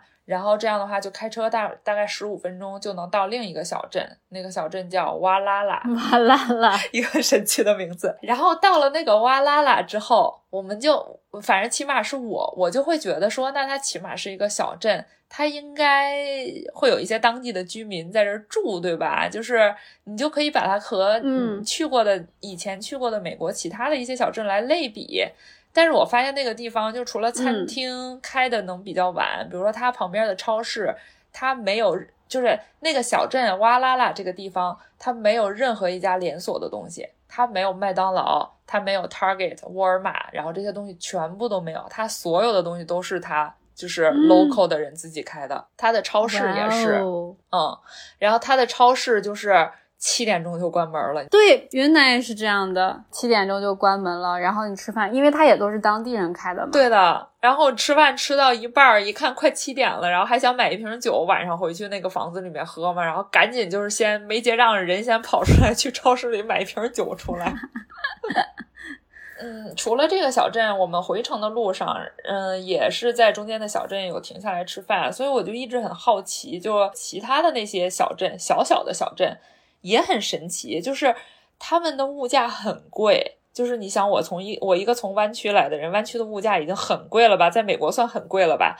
就他们嗯那边的餐厅啊，什么就随便一个小餐厅，我那我那几天真的吃了太多 clam chowder 了，就到处都是那种虾呀，就哎，反正就是你能想象的嗯那些东西啊、鱼鱼炸鱼三明治啊，反正都是这些东西，但是一点儿都不便宜。我也不知道到底是什么人在那儿生活。我们中间有一个地方吃完饭就说。呃，因为下午还要继续开车嘛，那就找一个咖啡厅来买个咖啡吧。然后就在 Google Map 上搜了一圈，发现这一整个小镇好像只有一家咖啡厅，然后就去了。那个咖啡厅在一个 plaza 里面，它里边有各式各样的商店，但我怀疑那些商店就是都是在这个小镇上只有一家的。然后那咖啡厅门口排了很长的队，那咖啡厅甚至不是一个里边有座位的咖啡厅，它只是一个店，然后有个窗口你可以买，然后排了很长的队。嗯，然后在那个咖啡厅的那个门上贴了一张纸，上面是一个小诊所的宣传单。那个 宣传单上面写着：“就 Doctor 谁谁谁是我们这个小镇上唯一的医生。”我想说，那你还宣传什么呀？那不是有病只能找他？有什么好在咖啡厅的门上贴一个宣传单的？有哎，有没有一种可能，就是这个镇子太小了，它可能真的是招待的百分之八十就是游客。我觉得可能是美国硅谷中产，对，要不然不可能它物价那么高，本地人怎么可能有这生活水平呢？对呀、所以我就很纳闷，到底什么人在那生活？我真的不知道，我到现在也不知道。加州沿海岸线，并且离大城市很远，这些山里面零星的小镇，到底什么人在那生活？我觉得可能就是没有人在那儿生活，因为你看它的城市的基本配备设施，一个咖啡馆，这就这就这就是问题啊！这肯定就说明这个地方。我之前上学的时候有一个，之前在节目里好像说过，是 culture map，就是嗯讲一个文化地图，你一个城市里要的。它评判你是个大城市，是由于你的咖啡馆啊、什么 museum 啊这些组成的。那嗯听听下来，那他肯定没有自己的博物馆吧？肯定没有啊。对啊，那就说明它这儿应该是历史跟呃人口活跃都不是个很强的地方。我觉得是的，而且它又不是一个特别热门的旅游景点，就它不是说，比如说一个什么国家公园特别有名，然后外面有一个小镇，然后那些人的就以接待游客为生，他也不是。所以我还真的搞不清到底是什么人长期居住在那儿，或者说就没有什么人长期居住在那儿。他可能真的是那些比如说爱好冲浪的人，他夏天他就会跑去那个这种这样的地方，然后住一个嗯夏天，对每天带着自己冲浪板，然后去海里面冲浪。然后那个人就是这个镇上唯一的医生。那冲浪有点危险，医生要保重啊。其实医生也是过来，只是为了这个地方，然后在这儿就职的。关于 C Ranch 还有一个想要说的，就是，呃，我之前知道 C Ranch 还有一个原因是读过一篇文章，就说什么嗯这个项目是也是在设计史上很有名的一个项目，就说它 almost didn't happen。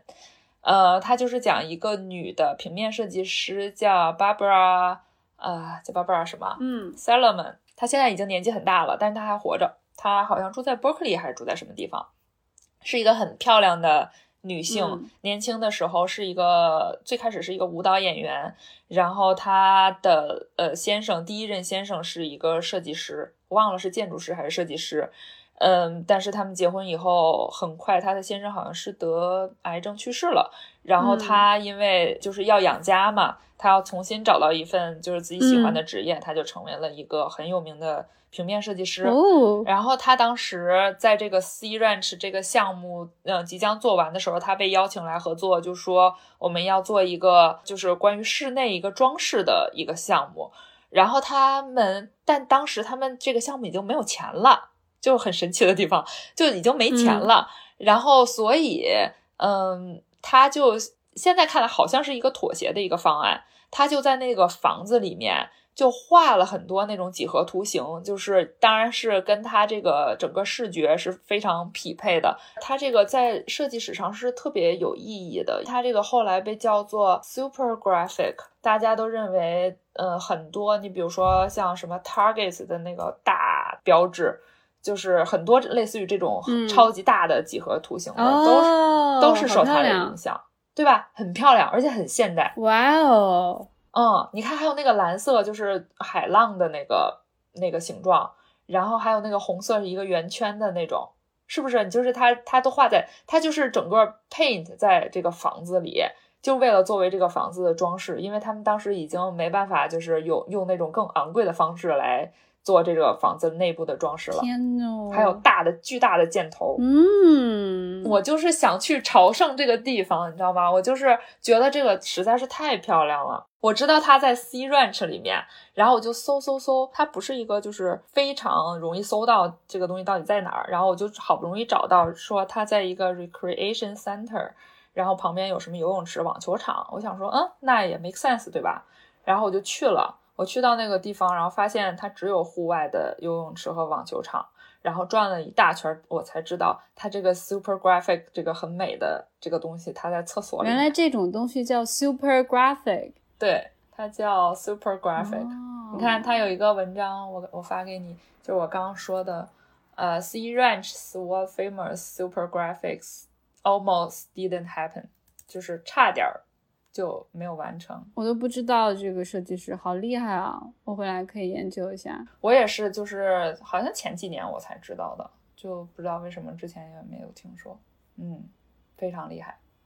嗯，你你这样说的话，我都无法直视 Target 了。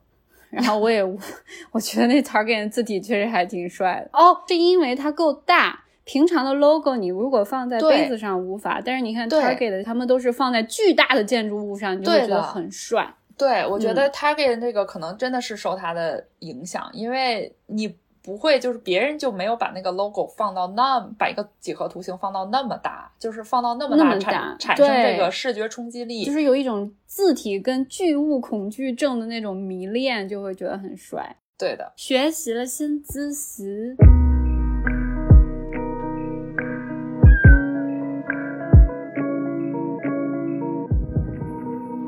最重点的还是大自然太美了，大自然太美。不光是你之前划船，嗯，然后你们家也被浣熊光临了。我们家会放，我们家还到现在还在被浣熊光临，我也是服气了。到底怎么？我现在有已已经有一点，到底怎么能让他们不来呀？他们已经记住我们家门口有水喝了。不得不说，就是。浣熊是一个很讨厌的东西，就是住在美国的很多人可能都知道，浣熊它看起来真的很萌，但是它其实是一个非常邪恶的动物。我们家外面放了一个就是小孩玩的那个水桌，所以它是来我们家门口喝水的。像有些人家有院子，把垃圾如果把垃圾桶放在外面的话，它就会来翻垃圾桶找吃的。然后它它找到了，它一旦找到，它就会一直来，并且拖家带口的来，就一家子一起来。来我们家那浣熊也是一家子一起来的，然后还有那个小小浣熊就跟在大浣熊的后面。你不得不说，从监控上看起来真的还挺萌的。嗯、但是我还是不想让他们来，因为他们会把阳台弄得特别脏，而且毕竟野生动物嘛。但是我也没有办法，这个没有人有办法。有没有可能就是他们野生动物中间是有一个类似于大众点评之类的？我觉得有。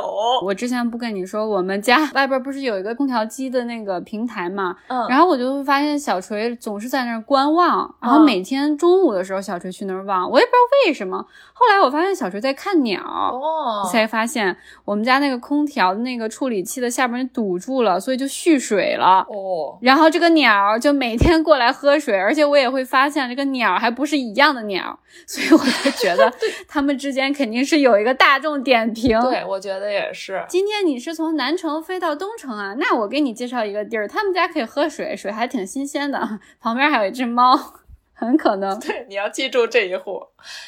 这个夏天，或者说这一年，我可能也是年纪大了的关系，我学会了 appreciate 呃身边的大自然，注意观察身边的东西。比如说，除了这个浣熊，然后我在滑 kayak 的时候，那一片水域是有我之前讲过是有一只海豹的嘛。现在基本上就可以说经常能看到那只海豹啊，不止一只，我有一次看到了两只，所以我也不确定到底有几只。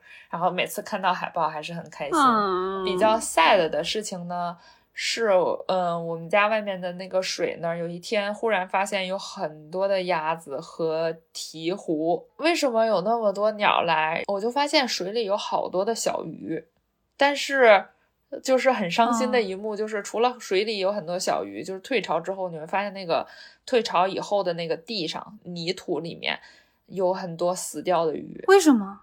我搜了一下，为什么怀疑是因为最近有那个，嗨，这就是回到了是小学的自然还是初中的生物学过赤潮这个概念呀？记得吗？赤潮，赤潮大概就是因为它有很多原因形成，不管是因为什么原因，它大概就是水底的微生物就是这个平衡被破坏了，然后有一些东西，有一些微生物或者是什么东西变多了，然后 导致哦海藻，对对对，导致鱼也那个。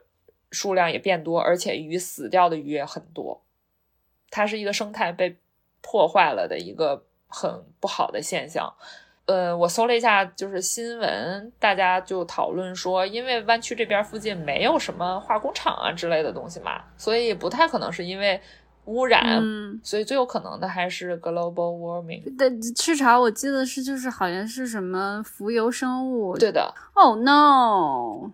然后还有一个很 sad 的事情是，我上周本来想去 Half Moon Bay，因为那边有一有一只死掉的鲸鱼，就是有一只鲸鱼它死掉，然后搁浅了。但是我其实挺想去那边亲眼看看的，因为它就在 Half Moon Bay 那个岸边，很多人过去拍照啊什么的。就我就是很想过去看看，就是看看这个鲸鱼，因为我也没有看到过，就是它活着在海里的时候你也看不到嘛，你知道吗？我就是很想过去看一眼。但是因为去的人就 long weekend 去那边的人太多了，然后半道堵车，所以我们没办法就临时改道去别的地方了，就没有看到。我听说那只鲸鱼是有人猜测是，嗯，撞到了船船或者是什么，但是这个是未经证实的猜测。但是基本上可以确定的是，它在搁浅之前它已经死了，就是它在海里的时候它已经死了，然后然后被冲到了岸上的。被冲到岸上之后，还有专业的人过去就把它解剖了，不然的话，它那个尸体里面会发酵，然后就可能会爆开，就很可怕。对对，我知道那个是惊爆爆炸，因为它里面腐烂了的话，它的器官对它会它会产生气。哎，那为什么不让嗯这个金鱼的尸体沉回到海底呢？这样不就会有那种鲸落吗？就是它的尸体就可以分解养育其他的生物。他们只是把它的那个就是皮切开，就是有切口，然后让它不会爆开。但但是它还是放在那儿，然后它就会慢慢被冲刷掉。就是那个海水，它其实还是被带回带回海里。但我不知道它最后那个骨架会怎么样，就也不知道现在那骨架还在不在。对呀，因为差不多一个礼拜之后，它就已经被冲刷的差不多了，就。就大部分都已经就又回到海里了，只是不是一个完整的形态。嗯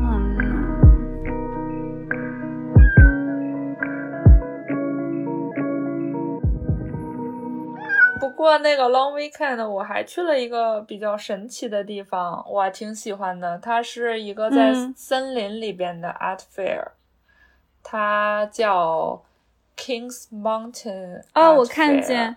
它有点类似于我们之前去的那个，就是手工艺节，但是它不是手工艺，它是就是它真的是 art，它是那些大部分都是画家。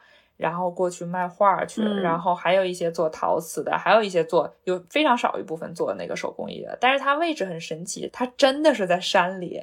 我当时我呀，我是在小红书上看到的这个消息，然后我看那个位置离我家很近嘛，就直线距离很近，我以为啊开个十分钟还不就到了呀。结果就开进山里了，就是，然后又开了半个小时，然后半个小时才到。以后它真的是旁边就只有那些有人骑自行车、有人 hiking 的那种 trail。它也不是一大片空地，它是就是山坡上，然后支起了一个一个小摊位。嗯，然后那些艺术家就过来介绍，就是过来展示他们的画，然后卖画。而且这个 art fair 的艺术家，嗯，水平都很高的。就是他们的画非常非常的专业，而且能看得出来他们是非常有经验的那种艺术家。他们大部分是在加州，但也有就是从别墅短就是过来短期待一段的。呃，然后他们的画很贵，还艺术嘛。哦，我看上了一幅画，但是我知道这种艺术家的原作我肯定是买不起的。一般呢，在这种时候呢。我会去问那个艺术家，就他们除了这个原作，就 original 的这个画，他们会把一些自己比较满意的作品，就是就是印出来嘛，就是印刷品，那不就便宜很多？印刷品就基本上就什么二三十刀、五十刀顶头了吧？就是因为是印的嘛。嗯，所以我一般就是，如果我真的看到哪个艺术家的画，我还蛮喜欢的，我但是我不可能收藏得起的话，我就会去问他，就说你这幅画有没有 print version？然后如果有的话，我就可能考虑买一个。结果就那一幅，他有很多 print version 的画，他就那一幅他就没有。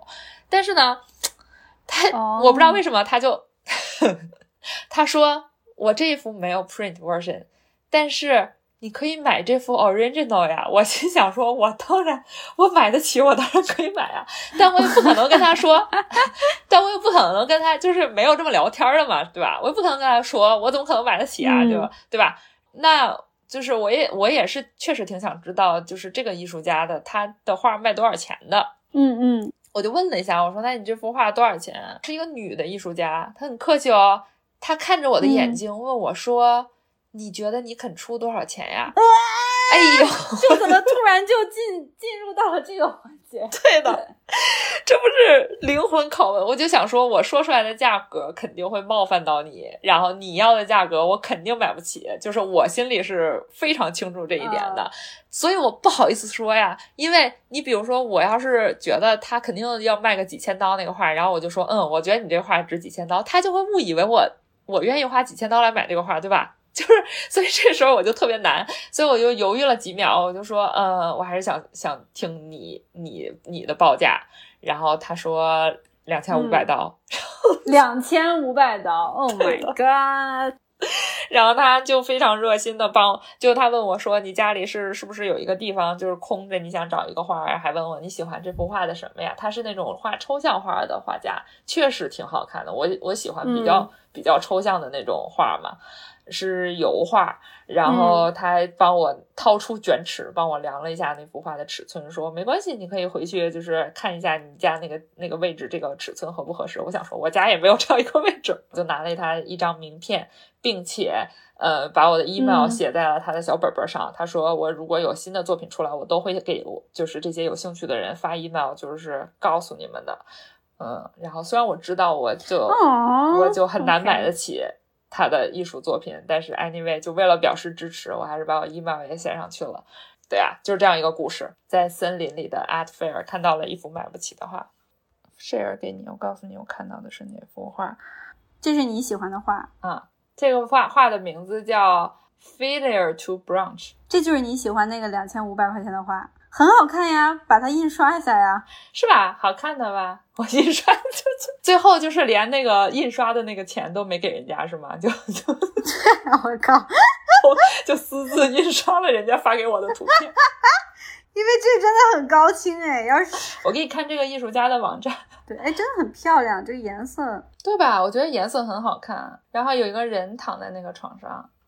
整个的 vibe 就非常非常好，让那些旧金山动不动就养马买爱马仕的小姐妹们赶紧二两千五百美金，对于他们来说算什么？支持一下艺术，家，支持一下艺术家，买什么爱马仕？我们可以把这个他的名字，这个画家叫 Sonia，神秘的东方买家们，你们就可以注意一下这个年轻女画家，我觉得她很有潜力，她以后可能会出名。现在花两千五百刀，说不定之后就变成了什么二十五万之类的。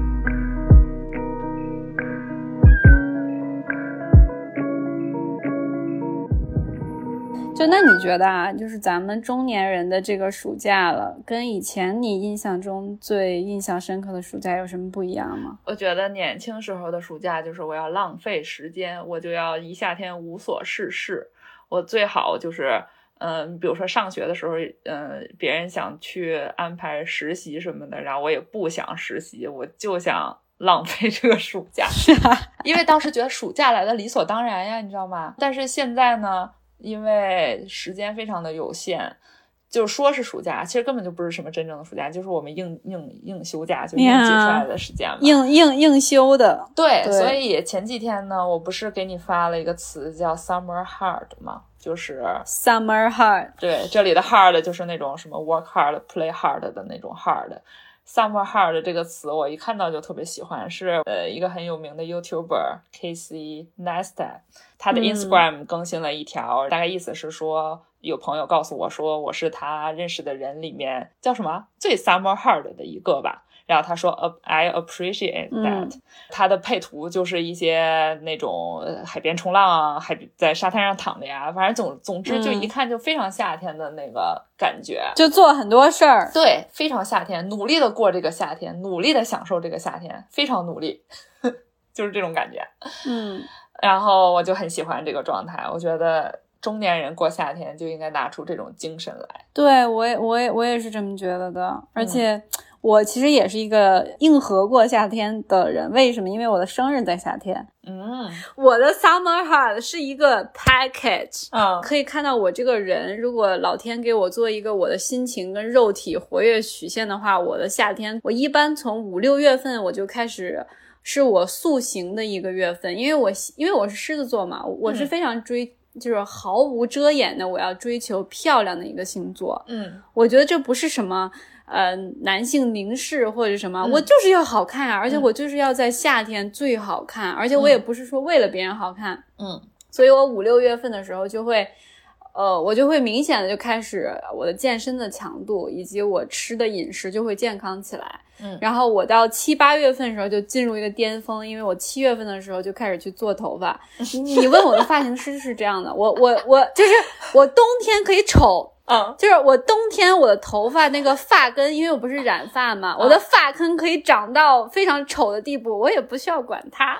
但是夏天不行，对，夏天不行，夏天我一定要最漂亮，玩的最好。七月份我就会做头发，然后我我我就会很漂亮，我就会买衣服，然后我也七月份会很善于跟我的朋友出来约会啊，一起拍照。你就会发现我的 Instagram 更新频率夏天也是最高的，嗯，就是。就很不一样。然后你你看，我这个夏天我也去杭州。然后其实今年的中国的夏天是非常热的，尤其是上海，真巨热，巨热。但我又特别开心，就是回到了我的主场，就有点像我的主场打篮球一样。呃，十月份就是我的一个萎靡期间了，因为我太 hard 了，之后有点累，就。所以，我一般十一假期是我的休整期，我一般不会出去玩的。哦，OK，很有意思，对不对？OK，然后我的发根也都长，我的发根也长出来了。我觉得我今年夏天就是特别有意识的，要努力的享受这个夏天，以及努力的过一种就是所谓的正常的生活，因为我确实是之前。有点被刺激到了，就是前呃春天的时候，比如说在国内发生的事情啊，现在就像一个房间里的大象一样，能做的事情太少了。可是我最能就是最直接的能做的事情，就是让我自己以及跟我生活在一起的我身边的其他人就一起过一个正常又快乐的好日子。我这一个夏天，我听到很多人都在讨论一句话，就是比如说，我以为我明年就要去哪哪哪了，啊，对的，对结果疫情就开始了，然后三年过去了，我还是没有去哪哪哪儿，或者说我还是没有做什么什么事情，所以这个就是每次看到这种话，就让我默默的下定决心，就说我想做的事情，我就要努力，马上现在就做，我不要再等了，因为你真的不知道你等一等会发生什么事情。我觉得努力的过我自己的正常生活，就是对我对这些烂事儿的最好的抵抗了。我能做的确实也就这么多。对的，就是就包括嘛，我们俩之前很多节目会聊什么女性主义什么什么东西，我后来也不再想说了，但是我已经把它变成了我一个实际行动了，你知道吗？比如说一个很小的一个例子，我们在云南的时候会有这种包车，因为我们俩都没有开车，我们嗯。因、但是它的地方又太大了，你必须要有一个人，但是打车你又不太放心，嗯因为它是长途嘛，嗯嗯，在那个车上，然后我们就会找一些熟悉的民宿推荐的一些嗯地道的那些包车服务，我会下意识的，如果说我会选择女性工作者，嗯。然后我会听她去我们，因为因为我会觉得。这这种职业没有说一定要是男性的，如果一个女性选择做这种职业，我会觉得她很值得被选择呀，为什么不呢？然后我们坐在车上的时候，她其实是很有意的、很小心的想跟我倾诉她为什么做这个职业，以及她其实挺适合的，以及她是什么样的人生，我就会去听，然后她就会很开心，她就会觉得、啊，有人愿意听我的故事啊，然后嗯而且我做这份职业，我真的很热爱，我觉得我也可以做怎么怎么样。那很好哎。就是当你想把你自己对，当你想把你自己想传播的能量，如果真的能变成一个行动的话，我们不求说做一个很有影响力的人吧，但你快乐，你周围小范围的影响也蛮好的呀，不用天天苦大仇深的，对吧？对，下面是彩蛋时间。你有看过我我我发的那个就是 Summer Heart 的那个 YouTuber 的视频吗？没有，我来看一下。他之前发那个夏天的那个照片，就都是在 L A 的嘛，因为他前几年就住在 L A，住在 Santa Monica，然后他以前是的视频都是在纽约拍的，就是他在纽约住了好久，你就会觉得这个人就应该是一个住在纽约的人，但是他在好像是嗯一九年还是二零年，二零年就决定搬到洛杉矶生活了，然后他搬到洛杉矶以后，就是感觉他的视频更新速率 直线下降，然后但是他经常就是经常去冲浪，就是。然后他最新一篇视频昨天更新的，我就看了，甚至觉得有点感动。他说、嗯 We moved back to New York City，就他们搬回去了。啊？为什么？他他说那个，因为他老婆的家人在在洛杉矶嘛，然后他们搬过去也是就是出于种种现实的考虑，而且他们是就是要从要从东部搬到西部就不是很容易，要把整个家搬过去就很难的嘛。嗯，他觉得在洛嗯杉矶的生活很好，他喜欢冲浪，他每天都可以去冲浪，然后天气又好，嗯，然后离家人的生活近，真的很好，因为就是就很多那种大家其乐融融，就长辈跟小孩一起玩的那种镜头。他说，他说，但是在这住了三年之后，嗯还是两年还是三年之后，他跟他老婆谁也没有提，但是互相都隐隐的觉得对方心里有一个感觉，就是我们应该搬回纽约。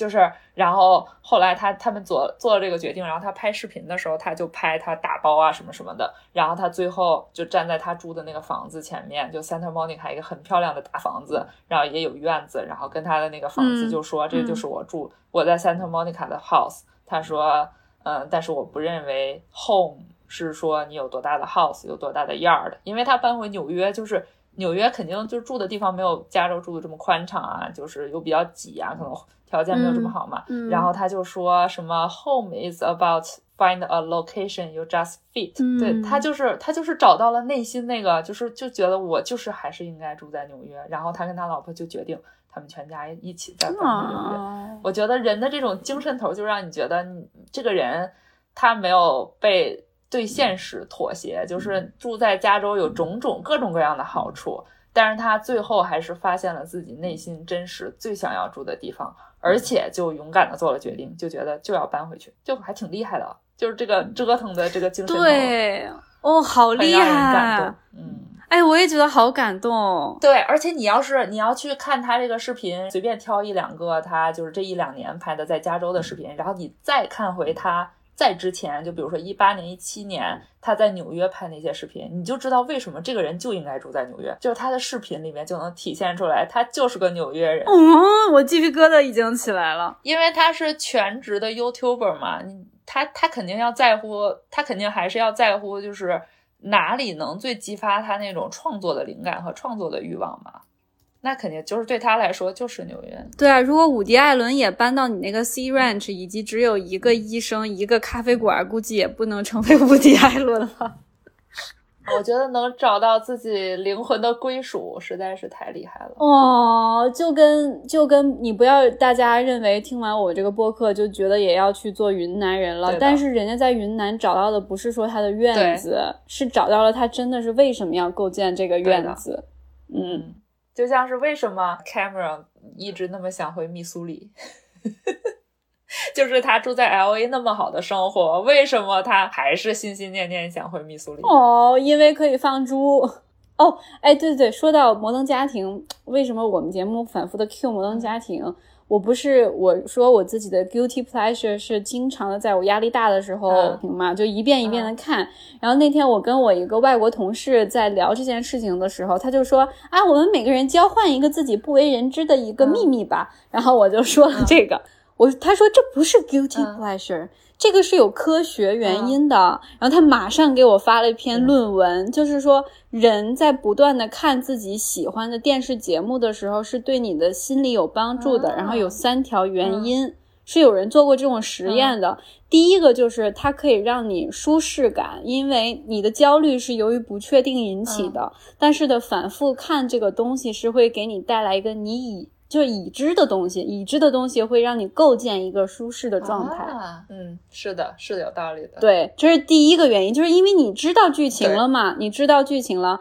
二就是人在焦虑的时候是想寻求就是呃社群跟群体的，就比如说你会想跟你的朋友倾诉，但是你看美剧里边那些人，其实你已经把它幻想成这些是你的美国亲戚了，你的 L A 亲戚。对，所以它有很多的科学的解释。我就想，嗯，对的，就是这样的。彩蛋结束啦，那我们就。希望大家都找到自己的院子，希望大家夏明年的夏天 summer hard 一下。哇，这期节目真要三小时了，太好了。好的，反正剪辑的压力给到你了，节目传一下，拜拜。